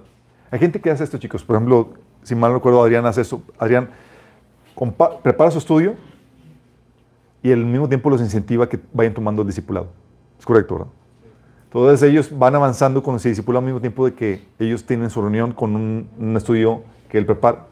Pero ese estudio que, que él prepara es diferente al, al material. Pero los va animando a que se vayan discipulando. Entonces con eso mata a dos pájaros de un tiro. Les doy la lechita y demás y conforme vayan creciendo van teniendo ya el material. Y la ventaja que tenemos nosotros, chicos. Porque tendríamos que abrir un estudio para los que quieren ser discipulados y avanzar y más, pero ya está listo eso mientras les vamos abordando otras temáticas. Entonces puedes dar otros estudios mientras que ellos ven por su cuenta el material discipulado. Pero aquí está la clave, chicos. Siempre con el chip. Siempre tratar de llevarlos a que entiendan de que lo que están recibiendo es para que se multipliquen. No puede morirse el mensaje en ellos. Pocas palabras les tienes que decir, te estamos preparando no solo para tu beneficio personal con este material, sino para que los transmitas a otras personas. La idea es que llegues a ser, a que llegues a madurez listo para enseñar a otras personas. Y con una red, chicos, de estudios bíblicos, tú puedes enviar con facilidad a la gente que te vas topando en el camino a dichos, a dichos estudios. Platicas con alguien, ah, pues, oye, ¿dónde vives? En Apodaca. Allá hay un estudio. Ahí está ya abre un, un estudio en casa, te puedes integrar con él y demás. Sí. Oye, es una chevita, hay un grupo de jóvenes, ¿sí? Oye, y lo contactas con el, con el grupo de chavos. Oye, las mujeres están reuniendo, tal, ¿sí? Y tiene la ventaja, chicos, de que ahora también tenemos, no tiene que ser presencial, está en Zoom también, chicos. La tecnología podemos avanzar y abarcar a un montón de, personas. Por ejemplo, algo que hace, sabes que este Ando tiene sus estudios virtuales por Zoom y tiene gente de todas partes, chicos. ¿Sí? Y esa es la ventaja que tenemos. No tiene que ser realmente físicamente confinado a un lugar. Podemos aprovechar la tecnología. Pero esta, chicos, es la estrategia. Multiplicación, multinivel y una red de estudios. Y la idea es que tú vayas pensando y vas sobrando, Señor, ¿dónde puedo empezar a abrir el mío? Sí, porque la idea es que tú estés compartiendo lo que tú has estado recibiendo o a quien puedo apoyar en esta encomienda. ¿Oramos? No, Padre Celestial, te damos gracias, Señor. Porque tu palabra podemos ver, Señor, la estrategia de crecimiento que tú marcaste para tu cuerpo, Señor, para tu iglesia, Padre. Gracias porque, Señor, tú nos estás dando una claridad en cuanto a ello, Señor. Ahora queremos pedirte, Padre, que tú pongas ese fuego, esa pasión, Señor, ese deseo de compartir tu palabra, Señor. Pon nosotros esa compasión por este mundo perdido, Señor. Y abre nuestros ojos, Señor, para detectar las oportunidades que hay en su alrededor, Señor. Espíritu Santo, pon en cada persona, Señor, el deseo de multiplicarse, de llevar a cabo la gran comisión, Señor. Que pueda, Señor, darles la estrategia, Señor, darles las ideas, Padre, de aprovechar los recursos que tú les has puesto, Señor, los lugares donde viven, Señor, las relaciones para que ellos puedan multiplicar lo que ya han recibido, Padre. Para que puedan presentarse no solamente con el fruto de carácter, Señor, no solamente con el fruto de buenas obras, sino también con el fruto de discípulos, para tu gloria y tu honra, Señor. Te lo pedimos en nombre de Jesús. Bien.